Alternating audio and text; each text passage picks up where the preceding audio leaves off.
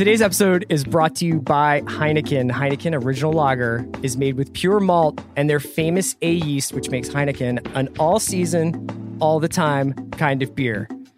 I will say that recently, Heineken is a hiding out from the world kind of beer for me, but there is nothing like a cold Heineken at the end of a long day that feels pretty endless and pretty tough. You just want to like take a take a couple miles per hour off the speedometer at the end of the day and just have a fresh cold beer. And that's when I reach for my Heineken. Pick up a pack or have it delivered today and drink responsibly.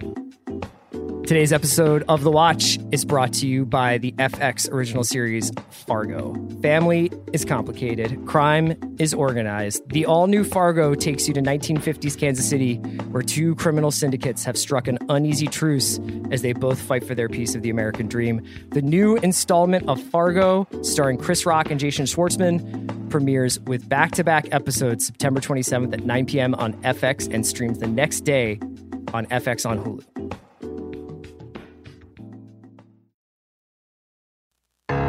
I need support staff to clear the room. Stand up and walk now. Hello and welcome to The Watch. My name is Chris Ryan. I am an editor at TheRinger.com. And joining me on the other line, all that Kang the Conqueror stock came in. It's Andy Greenwald. Are you going to tell people that I'm wearing his trademark metal mask right now to protect myself from particulates in oh, the. Oh, I air? thought this was a tribute to MF Doom. Oh, well, you know, luckily, luckily my interests have converged. Chris, we have a lot to talk about today. We have a special guest, but you really want to get into an argument with our producer Kaya That's right not an now. So I feel like I should It's not an I should argument. step back. In this day and age, people, I mean, you oh, feel so alienated from your fellow human being. And I'm always asking Kaya, what's up with Kaya? Anytime I talk to Kaya McMullen, it's Kaya Corner. But she knows a lot about me. She hears me talk a lot. And she knows that your boy fucking loves the Paramount Network's cable drama, Yellowstone, that I am Casey Hive.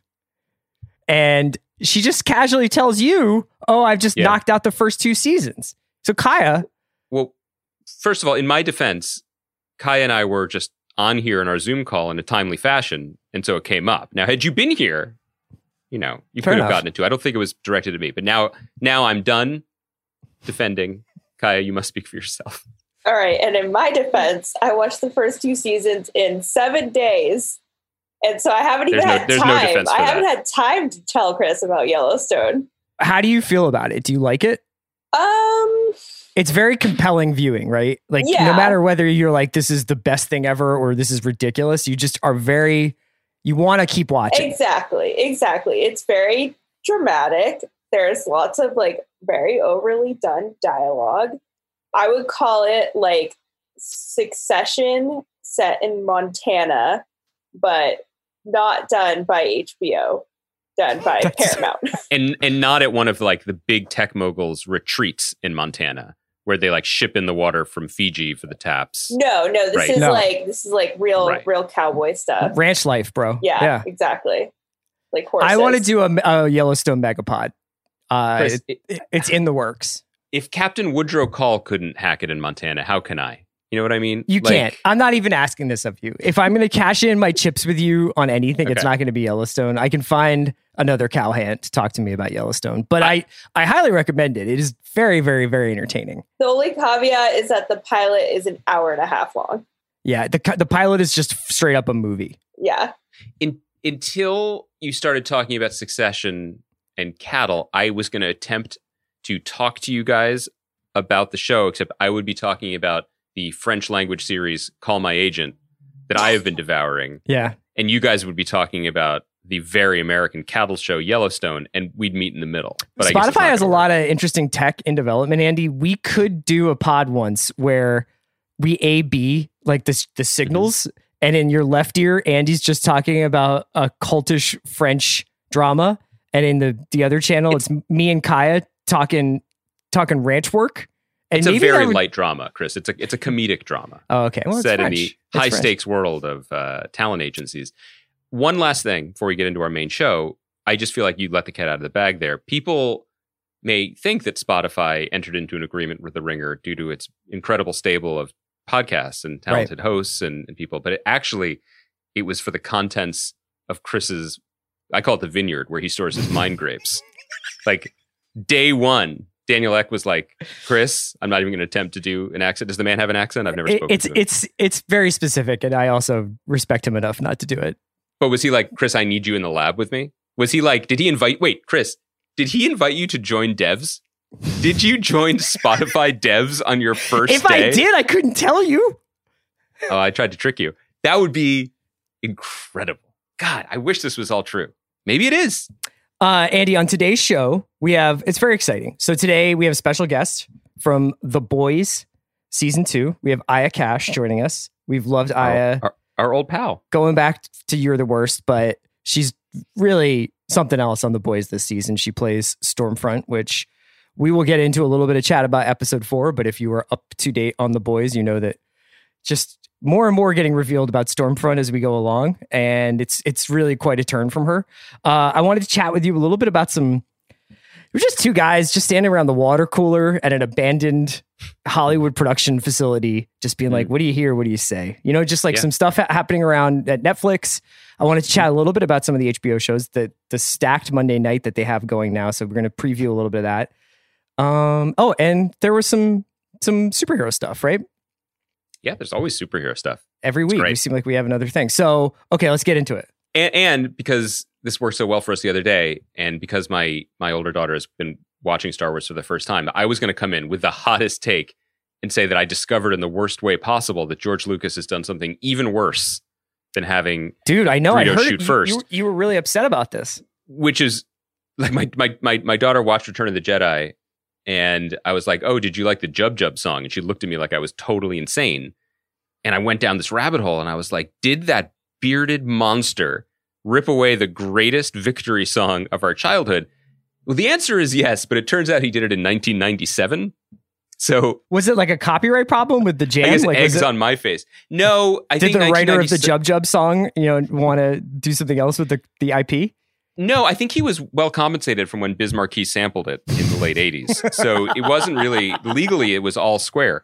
It's that one of the things that was added to the movie in 97 was instead of, and this this is fair, like for people, sorry, spoiler, they defeat the Death Star at the end of Return of the Jedi. And the celebration of the end of this like fascist galactic order was a bunch of teddy bears raising their sticks in the air on a tiny moon. Mhm. And so they, in the 97 re-release, they inserted uh, shots of crowds celebrating on other planets. And at that moment was when George Lucas decided that the uh, kind of light reggae funk of, and it's actually it's it's yub jub, I think is the correct way of pronouncing it, didn't really suit the moment. So he had your boy Johnny Williams score something instead, and then later he, he fucking put Hay- Hayden Christensen into the scene. So you know that was a It's been a mid while since I've seen Jedi. event. So we can discuss that in about ten years' time when it catches up to me. So okay, so no more Star Wars, but we want to talk. What do you want to talk? Capes? Where where you at? Let's do Netflix first. Um, Okay. Just because we've been chatting a lot about some movings and doings at various streaming platforms over the last Mhm. month or 2 Mhm. So I didn't want to not remark upon this. So Cindy Holland is out at Netflix. And these names might not mean anything to our listeners initially, but we wanted to explain why this is such an interesting story. Cindy Holland's out at Netflix and she's being more or less replaced by Bella Bajaria, who's going to become the head of global TV for for streaming. And it it's a mm-hmm. reshuffle that kind of mirrors the way they do film, right? Like that that now the film and TV arms to the extent yeah, I think they're different. You know, they are going to be mirroring each other in terms of their leadership structure. But In, in, this in that there's one boss for the planet on each side. Earth, you got Earth is your This planet. jurisdiction. Yes, mm-hmm. right. I personally have Mhm. been charged by Ted and Reed to, to think about Mars. You know what I mean? Like when Oh. we get there. You're lucky. What- I'm developing content for Endor. Yeah. Getting original music there has turned out to be much harder than I thought. but yeah, I mean, like, you know, the House of Mars.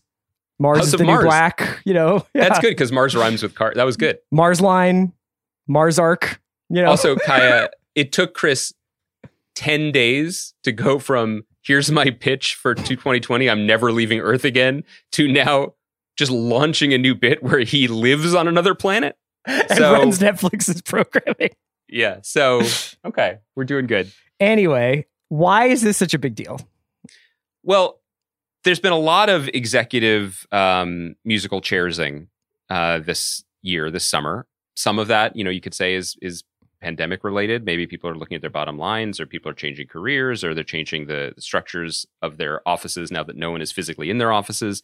Um, a lot of it is also, as the case with the Time Warner shakeups that we talked about a couple weeks ago, had to do with the shaky launch of HBO Max, which is basically the, the, the future play for Warner Media. This Netflix one is really shocking. Now, does it matter to the consumer, to the the viewer in the short term, or maybe even the long term? I don't know.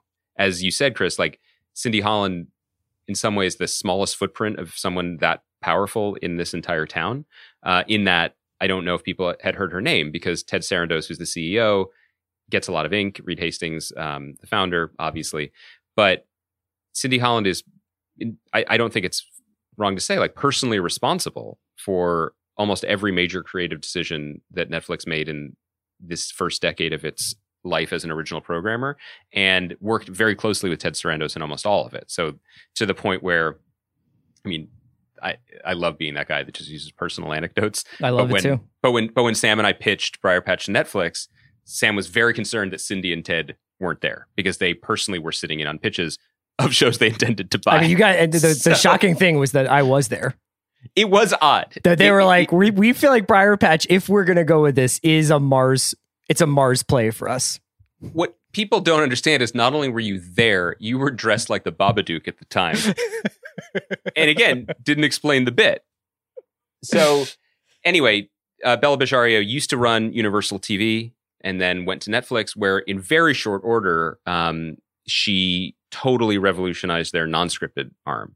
Like prior to her arriving, they didn't really have one. And then since her arriving, they have Queer Eye and Floor is Lava and Love is Blind and all of these shows that have, you know, in various times over their life cycles been the show that people are talking about. And So- not a lot of people know this, but she, for her, floor is lava is like she lives that. So like when you go into her office, Mhm. the floor is lava. You gotta you gotta climb over multiple sort of obstacles to get to the seat Yeah. to say No, What Ted and Reed were um, actually glad that the pandemic gave them cover to shut down the headquarters here in Hollywood because the lava was dripping. Yeah. Um, so I I can't speculate as to Can I? why. Yes, well, I, I can't speculate as to why Cindy.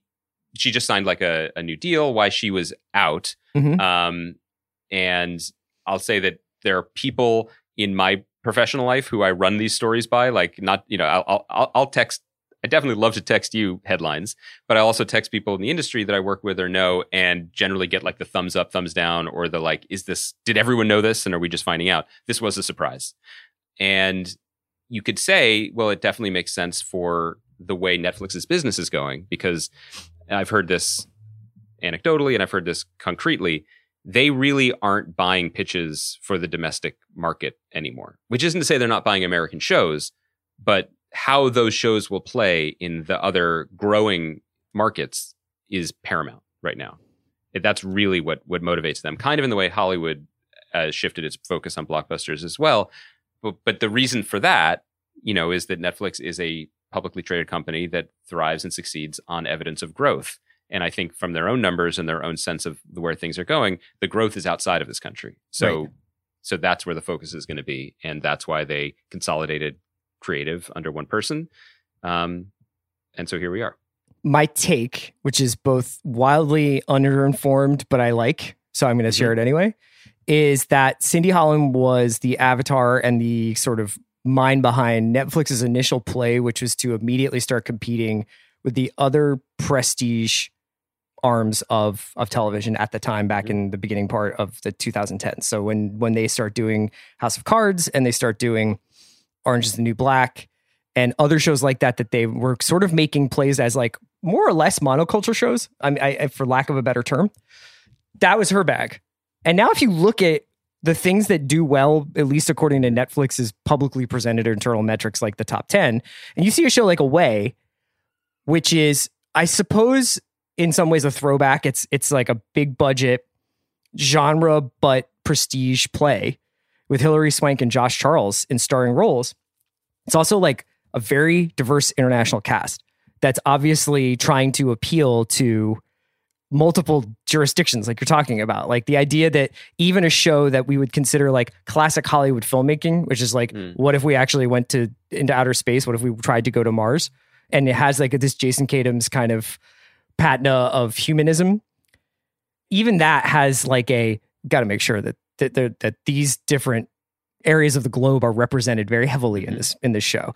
And beyond that i feel like netflix has gone from we're going to have 6 to 12 shows in a year that might run tv or or really drive a lot of conversation to we're going to have 6 to 10 12 6 to 12 shows a month that are going to dominate a niche audience and bring all those niche audiences in. So i'm not saying that not necessarily Bella knew that better than Cindy or anything like that. I'm sure everything you're saying is right, but you can feel even in your casual Netflix surfing now a difference in the in the platform now than say 2014.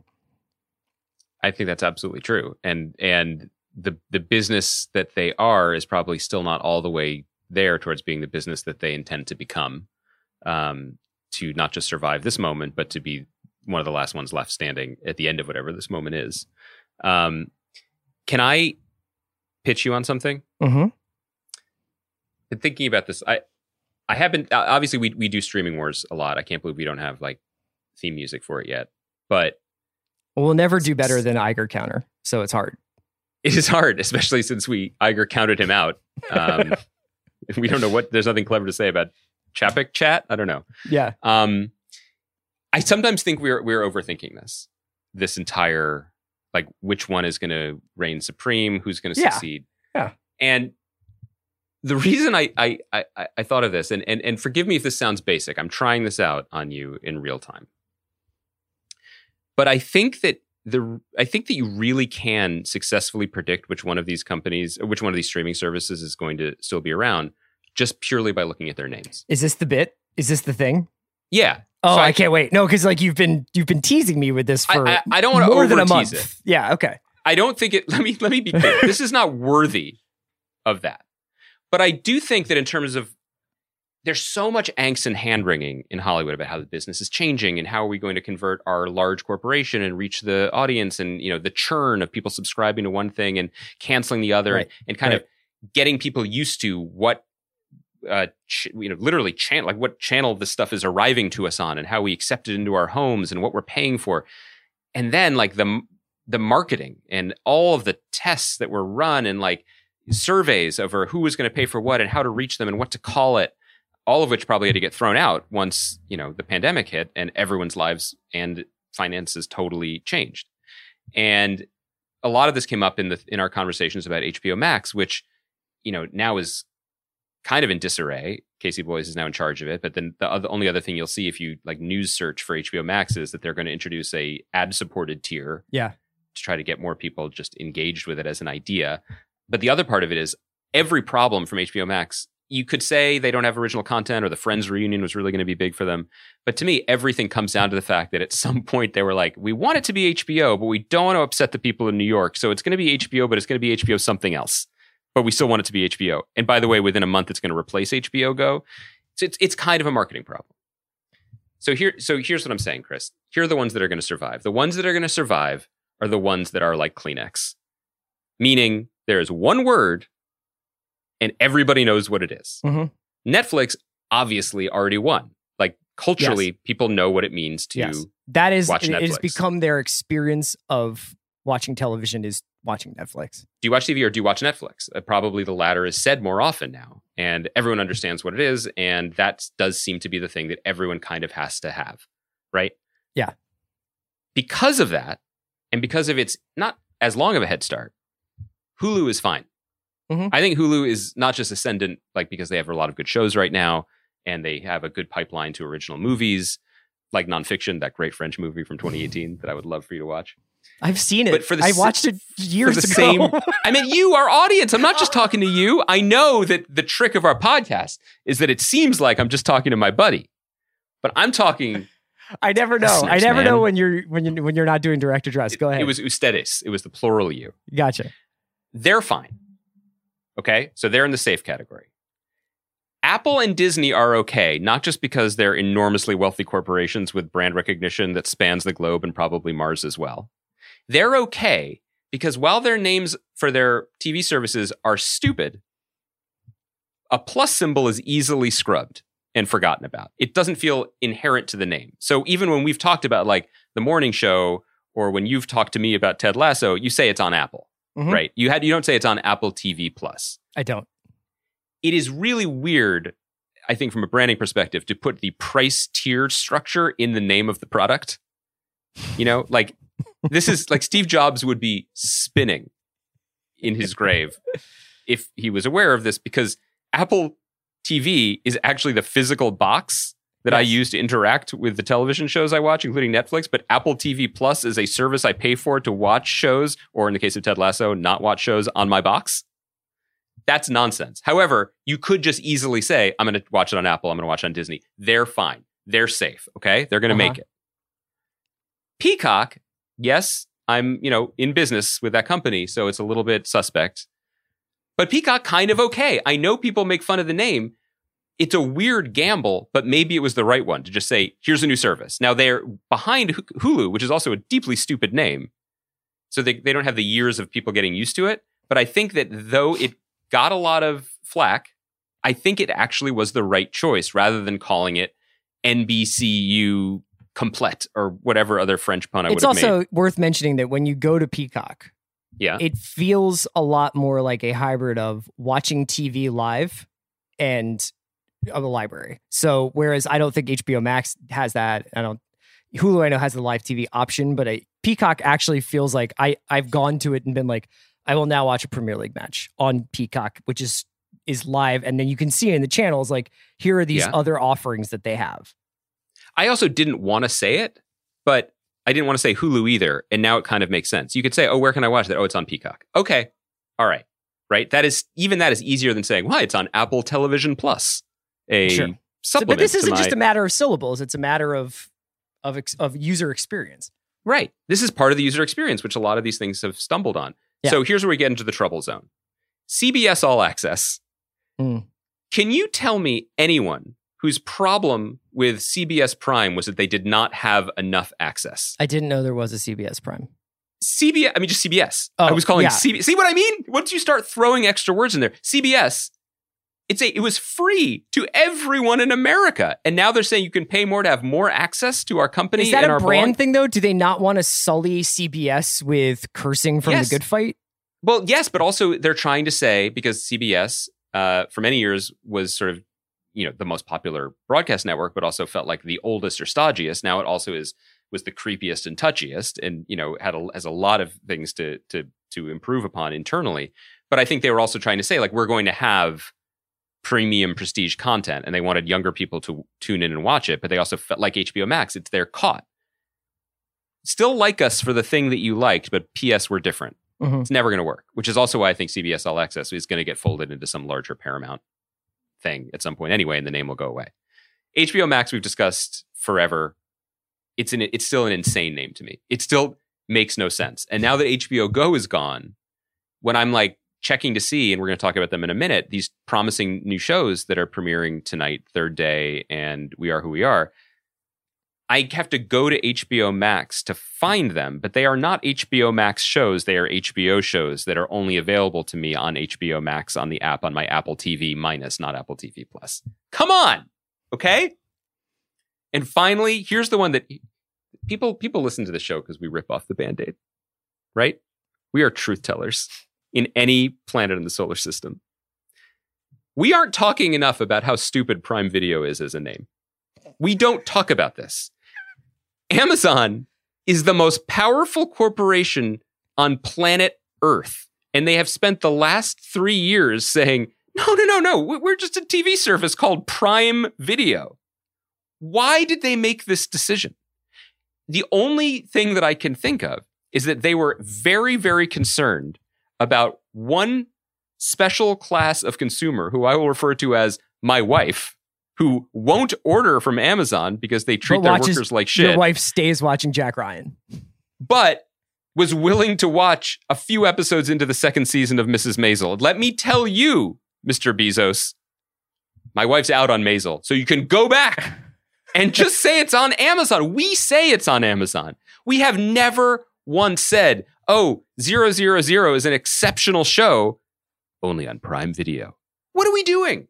What are they doing? How, I mean, are they getting fleeced? Is this So a Brad Parscale like data mining operation? But the where problem with what in your Florida theory is is here them? is Yeah. that Amazon is like the most bulletproof of all of these companies. So so they can make this mistake. Yeah. But I'm saying, at what point are they going to just give up this ghost and be like, okay, you got us, guys. We were Amazon the whole time. what is the what is the strategy here? Chris, take off your glasses, Joe Nocera style, and fix this for me. I think that this is a great theory, and I don't want to poke any holes in it. I will say what I just said, which is that like your your worst performing service is actually probably the most fiscally stable, right? Yeah, I don't think it's sunk, but I do think that the sooner we get to the point where it's like, I'm going to watch this on Amazon. Well, this goes back to what you said in the, The beginning. better for their I don't know if anybody actually cares about this. Is whether or not anyone actually gives any of this stuff that much thought. They give it thought when it comes to what are my monthly bills, how many of these different services am I literally subscribed to, and at a certain point, if I don't have any originals or library things that I need from Peacock, do I need Peacock? Do I need HBO Max? I think people generally, if you've been a HBO subscriber, if you still believe in the project that they have over there, you'll probably just keep HBO Max, even if you're like, I get that this is a stupid branding situation, but I'm gonna, I want to keep watching. I want to watch The Wire. I want to watch Sopranos, No. and I want to watch We Are Who We Are or The Third Day oh. or Outside. Or That's all yeah, true, Outside. but you're talking about someone if you if you have HBO and you are an HBO OG fan and supporter, you get HBO Max as part of your subscription. You have access to it, right? The person I'm concerned about is the people who are like, I love this original programming, but I am cutting the cord. I'm not getting cable anymore or whatever. You want me to get HBO Max? I don't know what that is. And I do think that the world I mean, a lot of a lot, I'm, I'm being a little facetious about some of this, but I do think the branding is insane No, I across know. the board and I doesn't make any sense. But I do think that a lot of these decisions were made in a, in the same universe that Apple was existing in, where I think they believed that, and people who have the Apple TV, the black box, not the service, know what I'm talking about. That there's a button on there, and there's an app, and it's basically like the watch button. And what it does is it collates all the things that you've been watching uh, across the various services, streamers, and apps that you have. Which is why every time I turn on TV, the giant Apple banner that greets me is the newest episode of Daniel Tiger's Neighborhood. Because I'm a stickler for details, and once Margaret joined the family, I feel like the drama improved. But this world where Apple is going to be the great collector, where Apple's uh, it's going to organize television. That was what they wanted. They And- always want. That's why they were thinking about making Yes. a television in the first place. Exactly. And but that world where I don't care if this came from the poorly branded Prime Video and this came from CBS All Access, just help me find the things that I want to watch. Mhm. I think that is a relic of a world where people where the average consumer that they're targeting can afford to maintain subscriptions to 4 to 6 of these things a month. And I don't think that world exists anymore. I think you're right. and and so that is a different reality we're blinking into where the individual UX or interfaces or branding begins to matter more. That's really well put. Um, Thanks, man. Do you want to? Let's just chat briefly about the shows that are coming on tonight before we get to Boys and Aya. How about that? And we got to talk Kang because you already brought up Kang the Conqueror. so, which one? How? Which order do you want to do that in? Um, let's tee up these shows because I'm eager to check them both out. Yeah, I mean, so these are both new HBO shows. I've gotten a chance to check out a couple of episodes of We Are Who We Are, and I watched the first episode of Third Day. Third Day is a show from Dennis Kelly, who used to work on Pulling, uh, the Sharon Horgan show a while ago, and did Utopia, which is now the American version of Utopia is coming out on Amazon very very shortly. And I, I what I've seen of that, I I really liked. Um, so this is a show starring uh, Jude Law, Naomie Harris, Katherine Waterston, Paddy Considine, and Emily Watson. And just watching the first episode, which airs tonight, big, big Wicker Man energy. Big, big, big, like, you know, Jude Law basically plays a guy who happens to find himself on an island off the coast of England that has some very mysterious qualities, some very odd rituals, and some very strange characters. And he gets sucked into a little bit of uh, a mystery on that island. And just the way that they handle it. I've seen some reviews that are like, well, the payoff there isn't a payoff to this, or somehow like basically being like it's all it's all sizzle and no steak. I'm okay with it because it's very propulsive to me. Like the pacing of it is such that it's atmospheric, but it moves quickly enough that you're not like you guys are just teasing me with this like mystery you will never solve. Like that's that's sort of my problem with Westworld is like sort of the agonizing, painstaking way we get to a thing that you're just like, are you serious? This is it. I so far with third day, I've really enjoyed the world, the performances, the writing. It's a very odd show. Uh, like the the it does does not seem to be taking place in our reality. It feels a little stagey at times, but I, I really like it.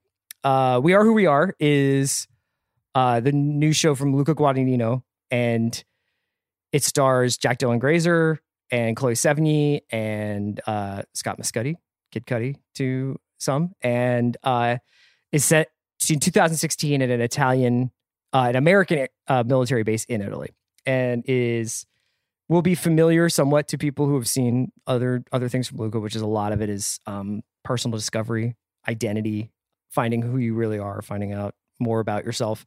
And the first episode, I think, is challenging. I think people will find it challenging, but I think if hmm. you stick with it, it it's an interesting hybrid. I saw a couple people, I think Alison Herman talked about this a bit in her piece about how the show really does feel like a very long movie rather than a series. I think once you get into m- multiple episodes, you see a little bit more episodic television, but for the most part, it feels like it's going to be a six-hour film, um, sp- sp- spread out over several weeks.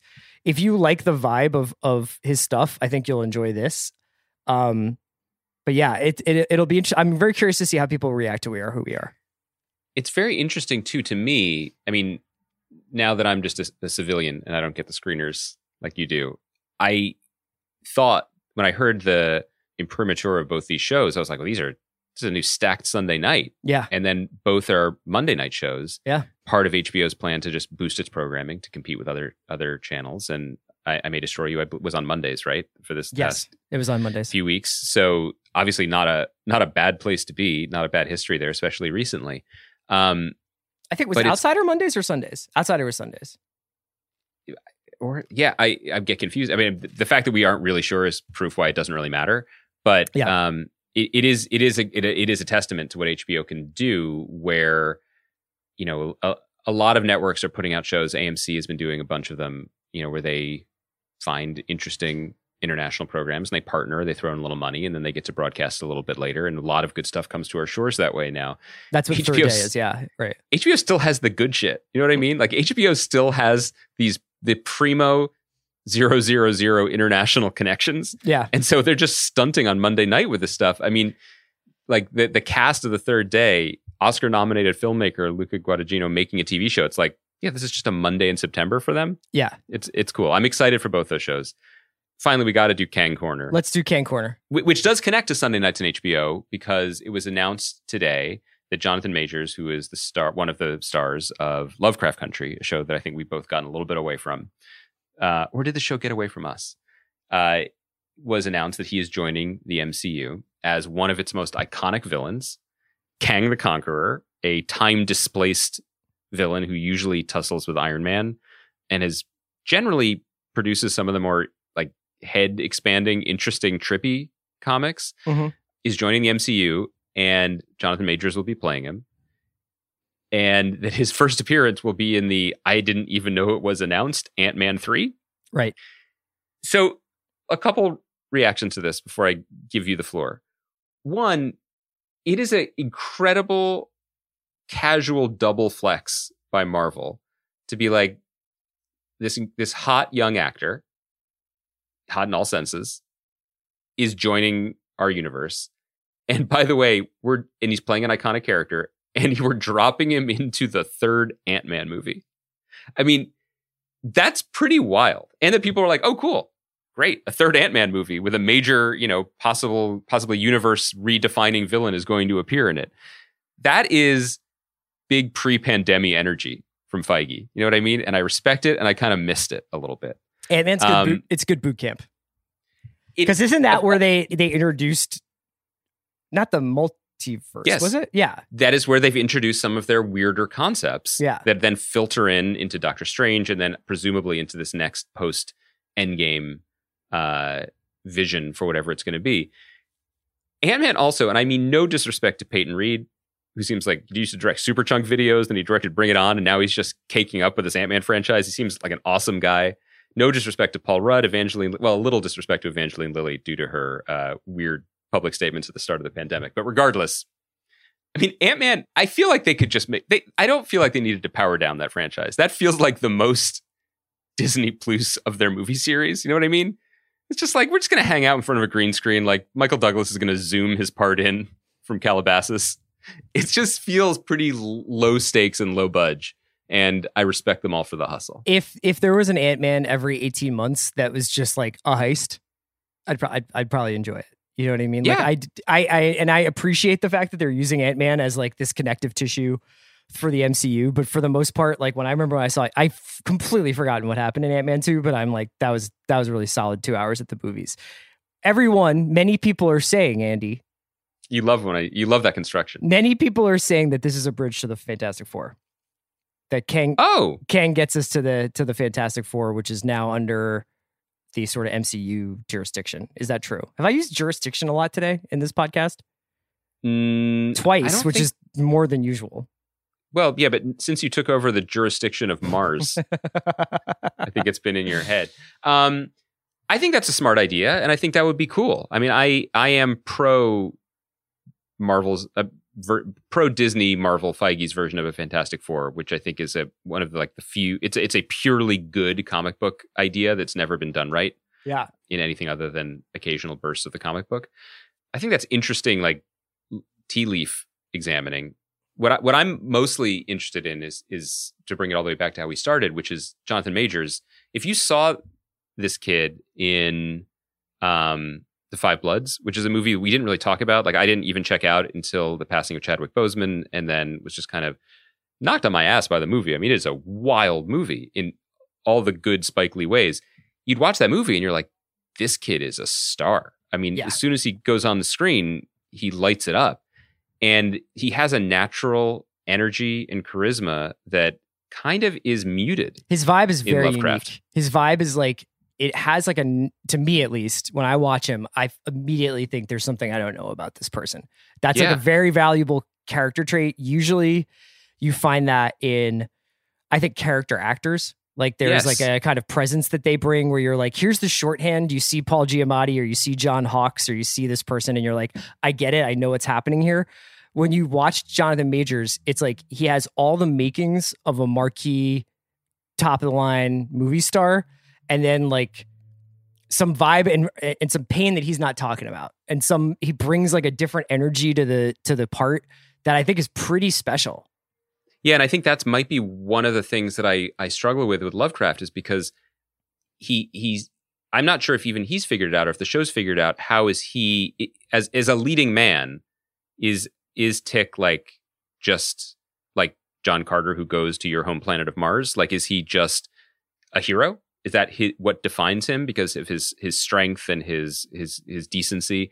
Or is he as as as you were saying like someone who contains something a little bit off and odd it, it, that could go in any direction, which I which is is more fun to watch as in terms of performances, and definitely lends itself more to you know scheming time lord than I don't know other parts he might play. So I'm I'm all in on Kang in Ant Man three, Chris. In case people were wondering, I feel like we should we should stop beating around the bush in this podcast. I have said that Amazon is going to he- he- fail, Yeah. and that Kang is the future. If you were just doing the in or out version of this podcast, Greenwald in on Kang the Conqueror, out on Bezos. Uh, let's talk a little bit about a, a product of, of Bezos, which is The Boys. We're going to get to our interview with Aya Cash, who plays Stormfront in this second season.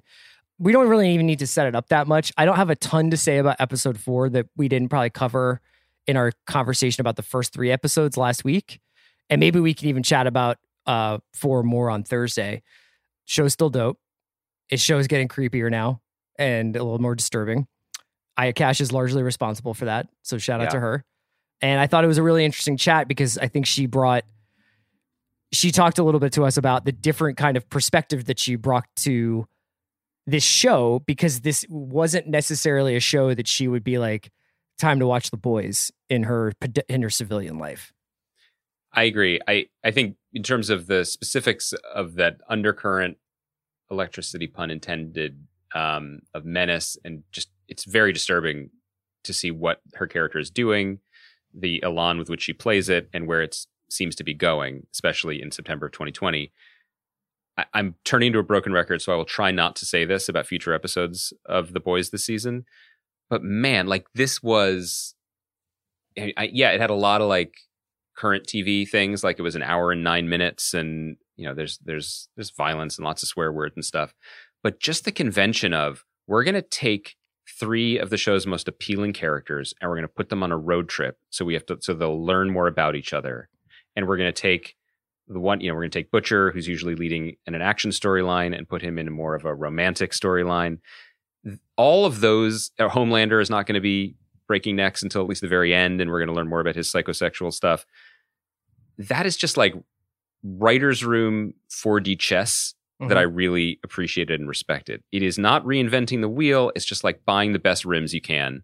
And it works, you know, like yeah. you, if, if you dig in too deep and you're like, wait, so Starlight is microchipped and Homelander was just threatening to kill her, but she's going to go on a road trip and is constantly, it's constantly texting with one of the most wanted criminals in the country, and we're going to put him on a road trip to North Carolina. If you think too much about that, you might say that that beggars belief, but it's worth it for the show. There also you you shout out the writers room. I just want to shout out the visual language of the show really briefly, which is encapsulated in my appreciation for it is encapsulated in that moment when they're at the road rest stop on their road trip. It's Starlight, Mother's Milk, and mm-hmm. uh, Hughie, and they're having like a conversation about using wet wipes versus using napkins outside of this donut spot. And there's a huge car accident, and essentially what this series does is maximize a frame where action set pieces begin in the background. Like you, mm-hmm. you know, mm-hmm. you'll you'll be having a conversation and then a you know, you're used to it in action movies where you're like, oh, and then bullets started flying. But in this, it's like the danger is apparent to you before it's apparent to the characters, and then it just explodes into the scene. But what it does is once you've seen it two or three times, and once the impossible and the unimaginable starts becoming possible and imaginable in a show, I think it makes you more keenly aware of everything you're watching because you're like, I'm really locked into this scene because I don't know if a truck is going to slam into a station mm-hmm. wagon behind this person talking. And yeah, like you might get distracted waiting for that next hit of adrenaline. But I think you really do actually like, you never take plays off on this show. Even though it is, like you're saying, very conventional. It's ABC plots, it's people getting split up for relatively unnecessary reasons. I really enjoy the fact that I feel stimulated the entire hour and nine minutes, which is not easy. It really only happens with Yellowstone. Wow, way to way to square the circle. Um, let's get into our, conversation with one of our favorite people, one of our favorite performers, Aya Cash, who is just doing something pretty sly, pretty unsettling, pretty cool on the show. And I don't know, I just think as people who are fans of her and fans of her work, it's fun when she gets to play with these big boys. Yeah. It, so it, it, it, disturbs it all in a really, really good way. And we had a great time talking with her. So let's uh, take a quick break. We're going to come back with Aya Cash from the boys, and then we'll be back with you guys on Thursday. So stay safe out there.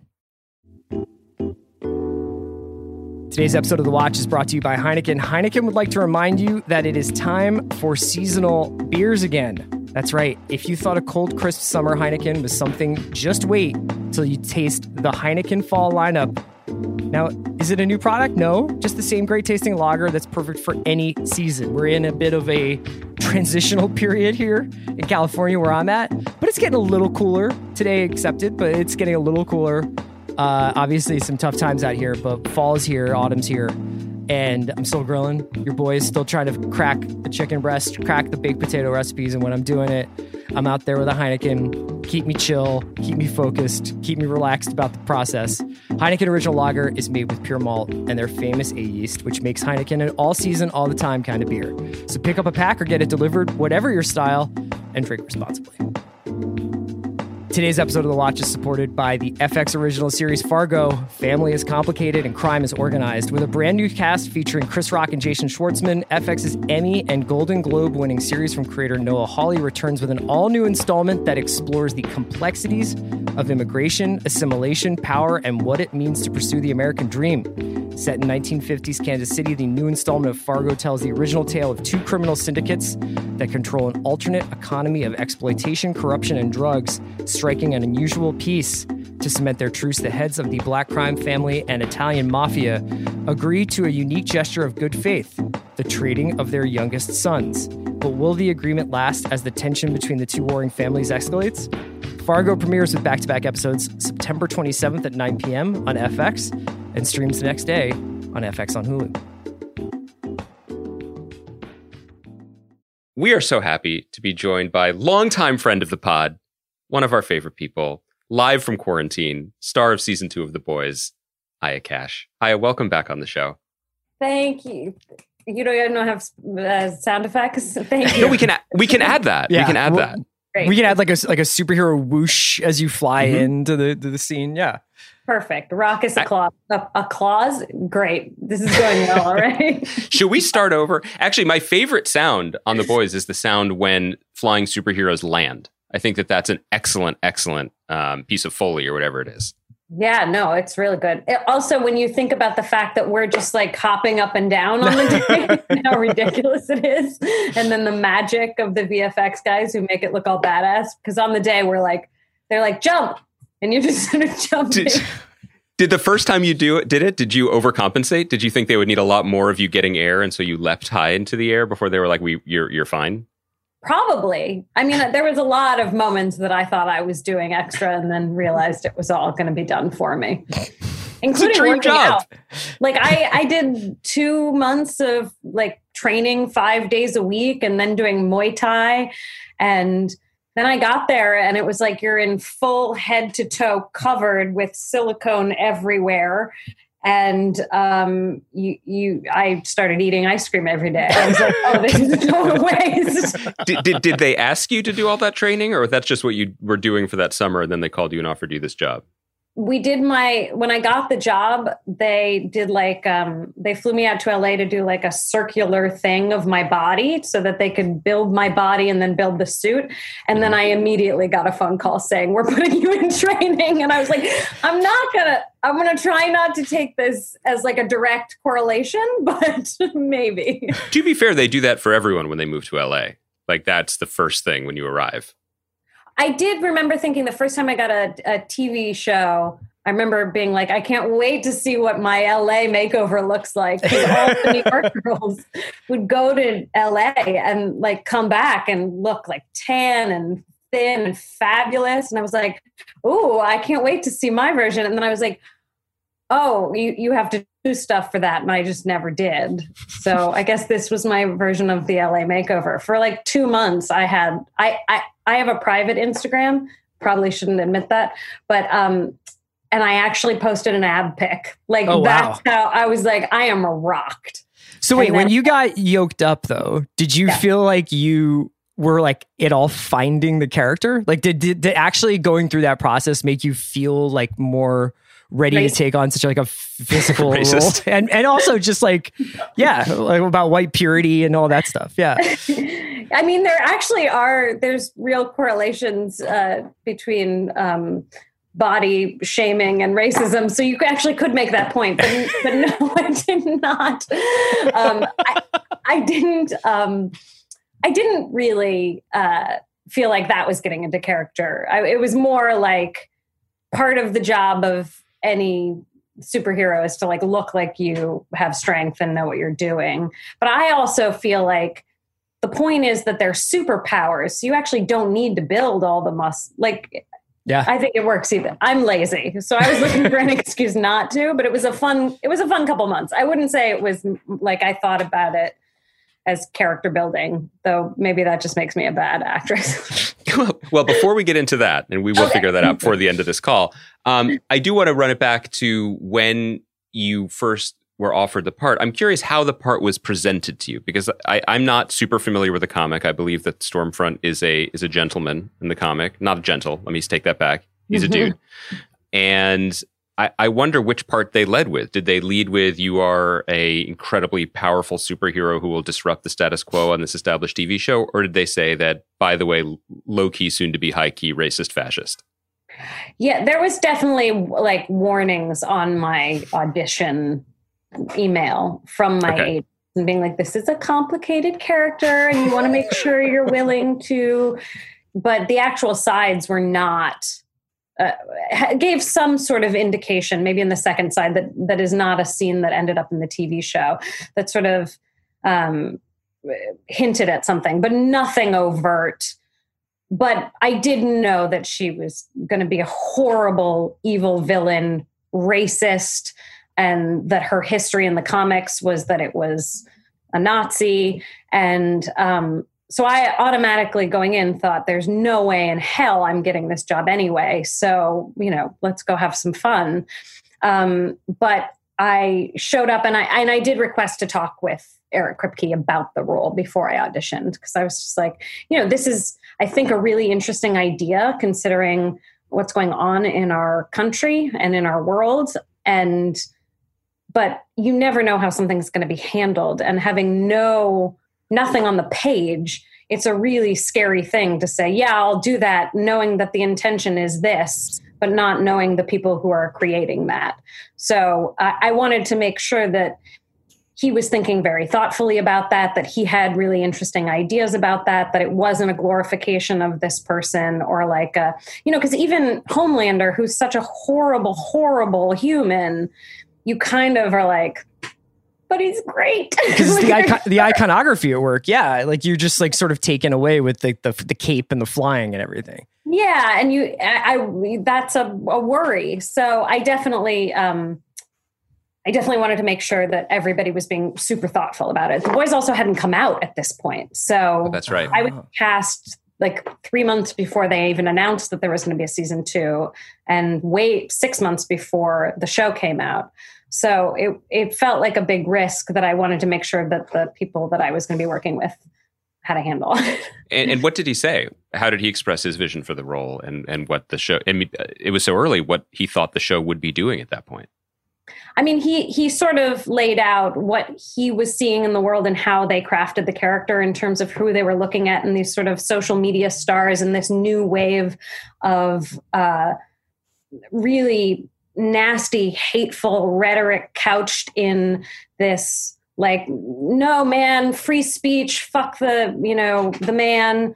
Uh, this sort of uh, almost punk anti uh, corporation language and uh, that it was really much more interesting to look at a character from that perspective rather than a mustache twirling you know evil bad guy who wears a swastika and sort of it's all out front. That that was the the update that he was looking for. And you know uh, watching i'm not going to say who exactly but there were definitely um, women uh, young women that i watched when thinking about this character. And i actually i thought at first stormfront until they sort of showed me the styling of her i thought she was going to be like in a like blonde long wig like holding a gun you know that that sort of Yeah. social media star and she ends up being something slightly different Or maybe running a press conference at the White House, for example. just throwing, you know, we're not naming names, but it's just like, yeah. But they, I mean, it's interesting because when she, when Stormfront first appears in the season, it's it's unclear as like what's a bit and what's not a bit. Like because she's because there's like what she's doing when she's streaming live. There's how she is when she's in kind of like the board meeting for the seven, and then there are the few times where she talks to like Starlight or she's talking to Homelander, where it seems like she drops the facade a little bit, and it's only when we get to like the the rooftop scene uh where we are kind of like re- it's revealed like what she really is was it what was it like playing a character with that many like sort of layers and and, and is kind of operating with three or four different personas I mean, I think that's what's really exciting. Look, there's always like a public facing versus private facing in all of our lives, whether you're a public figure or not. And I like um, I like shows that that acknowledge that. I mean, I, I think you can be many different people to too many different people. Meaning, like who you show to your your husband may be uh, different than who you show to your friend versus who you show to your parents. Um, so I, I think that just makes an interesting character to have those sort of layers. Now, the Stormfront has the added layer of being like a disgusting, bigoted piece of shit, uh, who's also spouting like this uh, sort of common sense, you know, strong woman feminism. Um, and I think what, uh, if I'm going to be totally honest, while I was playing her, I was like, oh, this is so great because this is something that allows us to sort of misdirect and people get on her side and then you see her underbelly and it's and it's more of a manipulation i think just in terms of learning that i've done even in the last few months i, look at it slightly differently and just sort of the intersection of uh, feminism and white supremacy and and white feminism sort of doing violence to uh, black and brown bodies so I, I feel like that's a I, I feel like that's an interesting take on it that I wasn't even thinking about, honestly, mm-hmm. before this moment. I was more thinking, you know, that yeah, people can be that some I'm stealing this from from an interviewer, somebody who interviewed me who said um, even a broken clock is right twice a day. And that's sort of how I was thinking of her is like if you acknowledge the the good things that people do, you are allowed to critique harsher the bad things that people do. It's like when when 45 says something or does something that actually might be good and no one acknowledges it in the mainstream media, then that allows the door open for people to say like, well, see, it's just all spin. Right. Whereas right. if you say this was something good and this was something bad, there is more trust, I think, in viewership when you're able to acknowledge the good. So there are moments of her being quote unquote good. I, uh, right now, are you, no, are, you, are you are you red pilling us right yeah. now? Is this how it starts? Wait a second. Let's go out. Like everybody, just like take a turn. What's one thing you think he's done really well? Personally, I, like he's bringing back indoor gatherings, you know, and like I, I, don't know about you guys, but I miss them. You know, I just mean, you know, even with um God, now I'm gonna get myself in trouble. I, the the red pill stuff goes down such a fucking crazy. Like even that is a language that turns into yes. such crazy that I can't do that. But um, but you know there there are uh, criminal justice things that he has attempted. Yes. There, there are moments. Sure well, that's all I'm saying. But it also speaks to the larger point is that that you you actually can't reach people by yelling at them, um, right? That like there has to be, as you said, the door open a little bit. But I, since we've already derailed ourselves into current politics, I, I do want to refra- yeah. reframe the conversation a little bit about the show in light of current politics because I think that one of the things that I find really interesting and kind of combustible about the boys is that it is trying to do something very tricky always all the time which is to have something nuanced something interesting to say about the dangers of celebrity about the dangers of capitalism um, certainly everything that eric was explaining to you and that has now you know been put into the show in the character of stormfront while also being a seat of your pants hyper violent good time that's tricky for anybody um, and I, I guess i wonder in terms of your experience with the show how was that line walked um, in production, and then how does it also feel now? Because like all the memification stuff that we saw in episode um, two of four is really good. It's really clever. It's really entertaining. It also is a little horrifying, um, maybe more so in September 2020 than it may have been when you shot it at the. I believe you were shooting this last year. Yeah. Yeah, I, I mean, look, as an actor, I'd say mostly, I've said this before that, you know, in my mind, the, the writer is God and you just sort of pray to God when, when you're doing things. And if you can't figure something out, you're going, okay, so tell me what we're thinking here. How do I figure it out? How do I make this work? There are moments where you have input to what's going to happen in the script. There's, there's one line in the series that I was like, I think we need this line. And it comes later. I think, I think in the finale episode because I I was just like, are we are we sure we're getting the point? but right. but just for my own feeling of like in that character, like mm. is she being very clear about this? Um, uh, but mostly you just you do what's written. Um, so you have to trust people. I mean, unfortunately, like I had to say, this is, I, I believe in Eric and the writer's room, and I trust that they're going to walk that tightrope. And mm-hmm. I'd been able to see some of season one, and I thought that they did that pretty well. Um, you know, I'm not necessarily the target audience for a show like The Boys. I don't know if I would have um, would have been someone to seek it out had I not been going to be on it. But you know, I ended up really loving it, and I and and I think what makes it work is their willingness to go after everything. Like there is no, you'll see even ending season two, they sort of set up who the villain of season three may be. And it's like, really? I mean, there there's so many. I, I, that that's what I think makes makes the line work for me. Mm-hmm. Um, but yeah, it's terrifying to be doing. I mean, when you're doing the actual scenes where I am saying horrible things to real people in front of me, it's awful. And it, there, of course, there are moments where I'm going, this necessary? Like, is that, this feels like very, mm-hmm. very clear and, and pretty horrifying. And is like that the right move? But I, you know, I put, I put my trust in Eric and the writers and I, and I think they've walked a good line. Now, that doesn't mean that everyone's going to feel that way and that there uh, are not going to be m- moments of failure. I don't think that art exists without failure either. Mm-hmm. So, you know, I, I don't think that anything I've ever done has ever been perfect or gotten it right all the time. Um, I think it's it's a percentage. so I I feel like season two has walked that line, even if they've sort of slipped off mm-hmm. a few times. Sure. You know.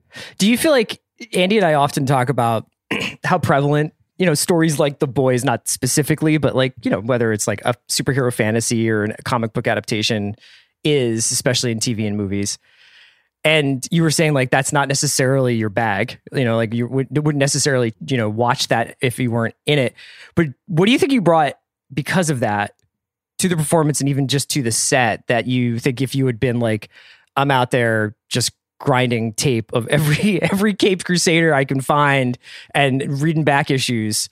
If you were like really like a deep super fan of that stuff versus like as what kind of outsider perspective do you think you brought? Um I guess I didn't uh I don't carry with me the kind of pressure that someone like that has, you know. Uh I think especially when you're like a super fan of something. Like if I was asked to be on Friday Night Lights, like you would not have gotten me out of my trailer. I would have been like sobbing. Like I viscerally sobbed the when I met Kyle Chandler.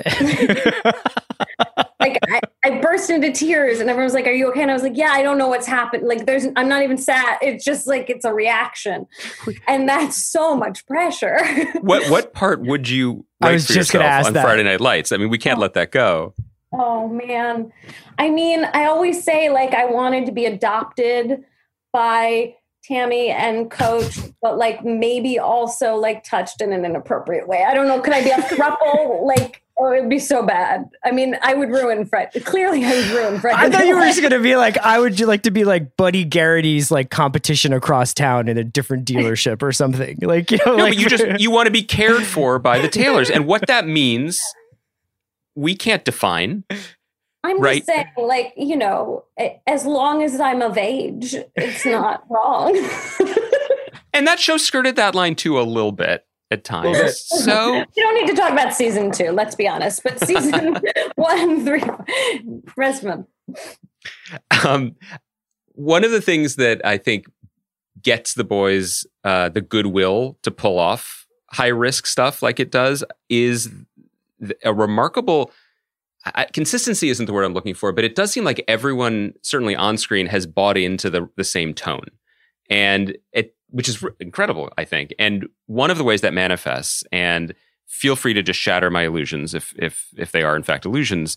Um, but it does seem like people are having a good time, and I I don't and I, and I, we've talked about this separately on the podcast. I don't want to over inflate that as an important metric of enjoying something. I don't mean that like it's like an Apatow movie where everyone's just doing goof around takes, mm-hmm. but all the performers, and it's a really big, pretty impressive ensemble cast, all seem to be vibrating on the same frequency and enjoying the scene work, whether they're, you know, breaking people's necks or just singing Billy Joel songs.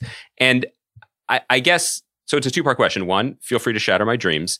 Two, what is it like joining a well oiled machine like that? It, it's a big ensemble that had just finished a, a successful first season.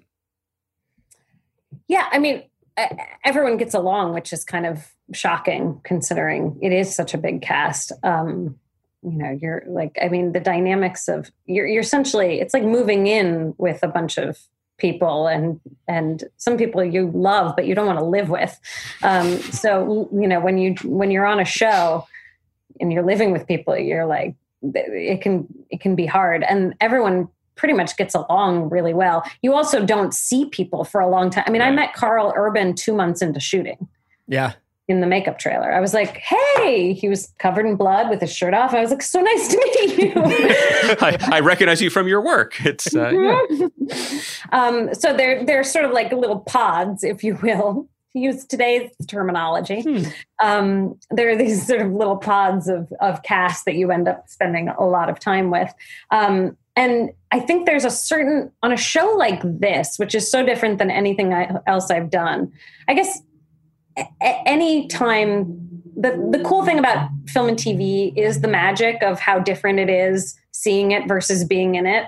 Like all the chaos of being on set and then sitting back and seeing it on a screen and being like, oh my God, you don't see any of that. That's a magic moment the boys because it's such a superhero show and there's so many big elements and vfx and all this stuff like everybody sort of buys into the fact that we're making a little magic. Like we all know we're like doing the tricks and you're so excited to see them come to life.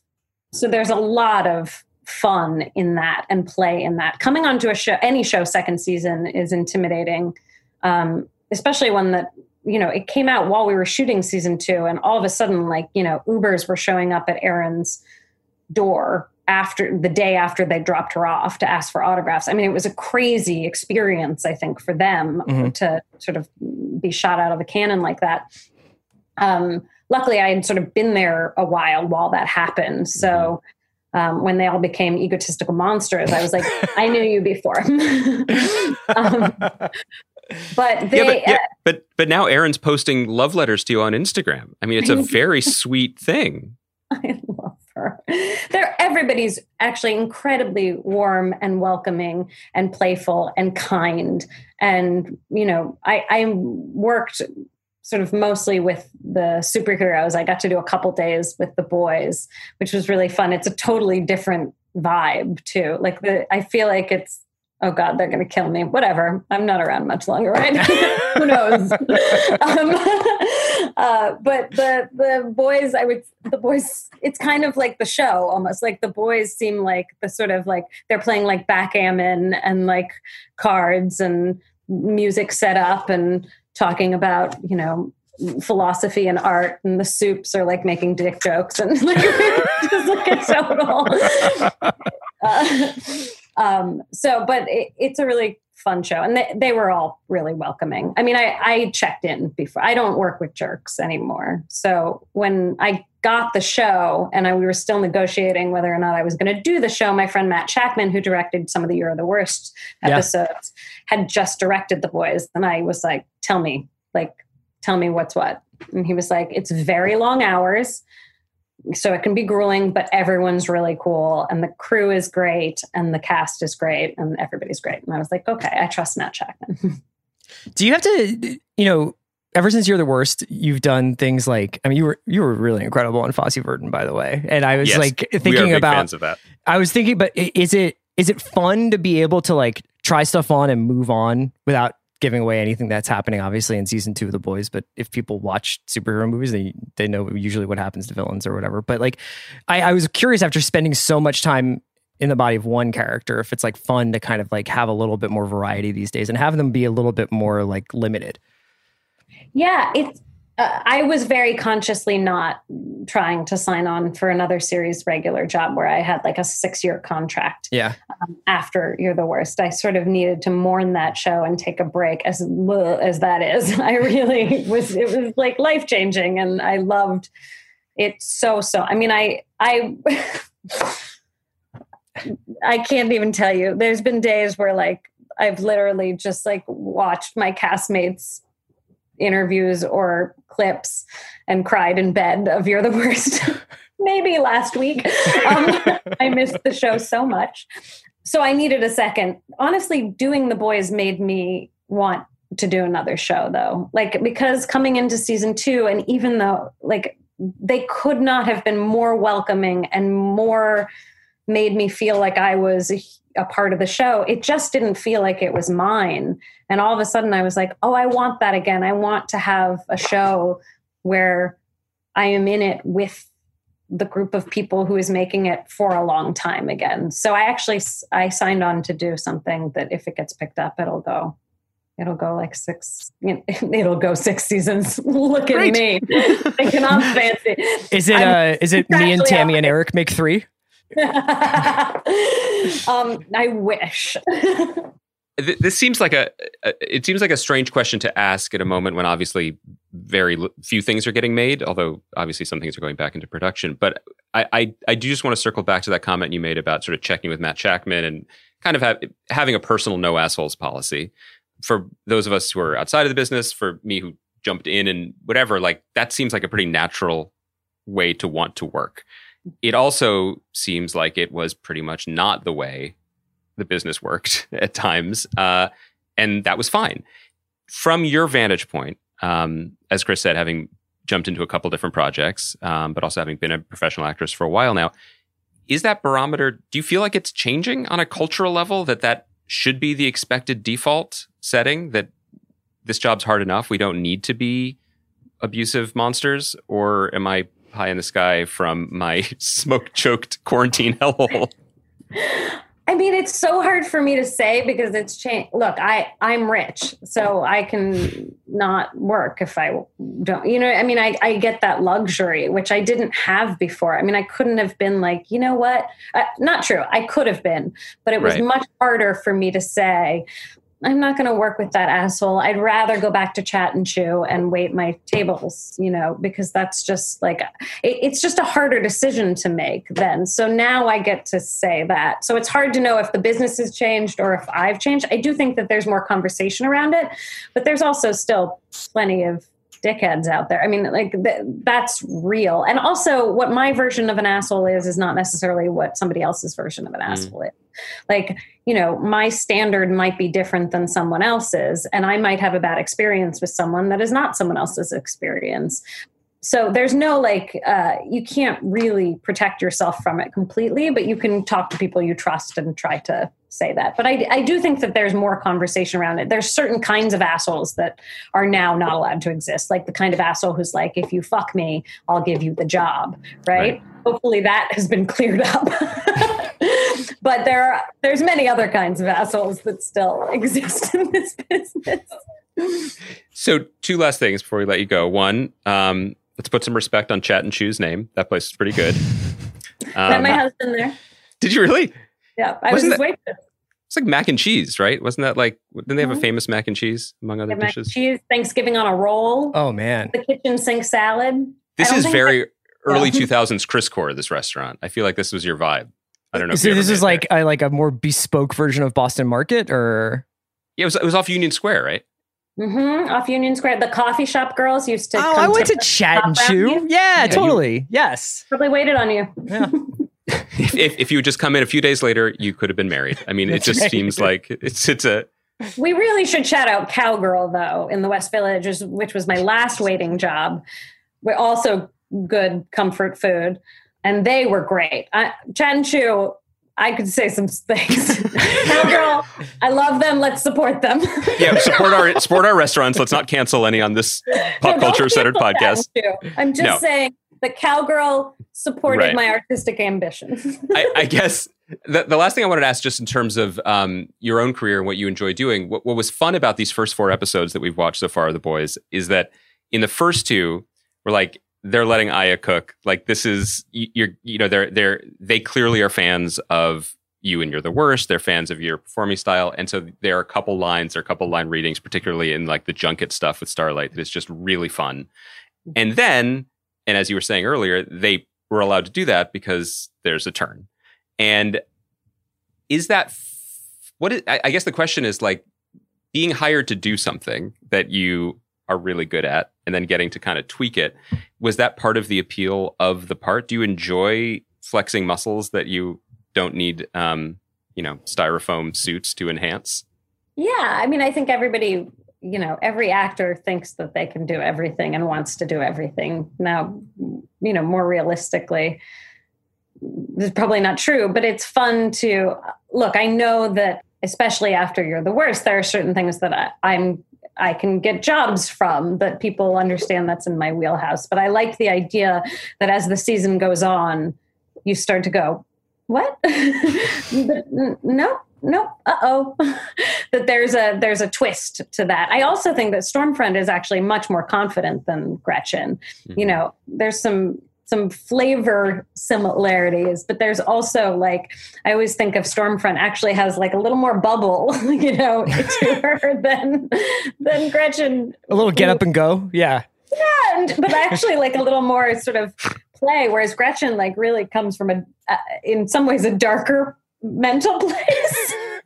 yeah, I know. A little less um, conviction of belief there for Gretchen, I, I guess. Yeah. Um, She's more comfortable I in the gray area but I do, you know, I also, of course, I hear that, and as a neurotic actor, I'm like, oh God, do I just play the same thing over and over again? I'm a terrible. I'm doing the same thing, but I do know that there are certain things that I am probably better at that I'm going to get hired for and that are going to be encouraged. But hopefully, every couple jobs, I get to do something like completely different if they'll let me and if I can convince them. But you know, doing something like Fosse Verdon or even Easy, that was the appeal of that job. Is like, you know, Joe was like, "What don't you get to play?" And I was like, "Nice and normal." I just want to be normal. He's like, "You're making dog treats." I was like, "Great."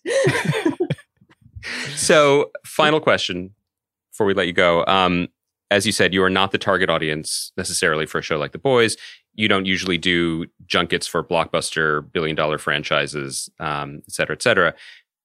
Could you, know, I'm sorry to put an actor on the spot like this.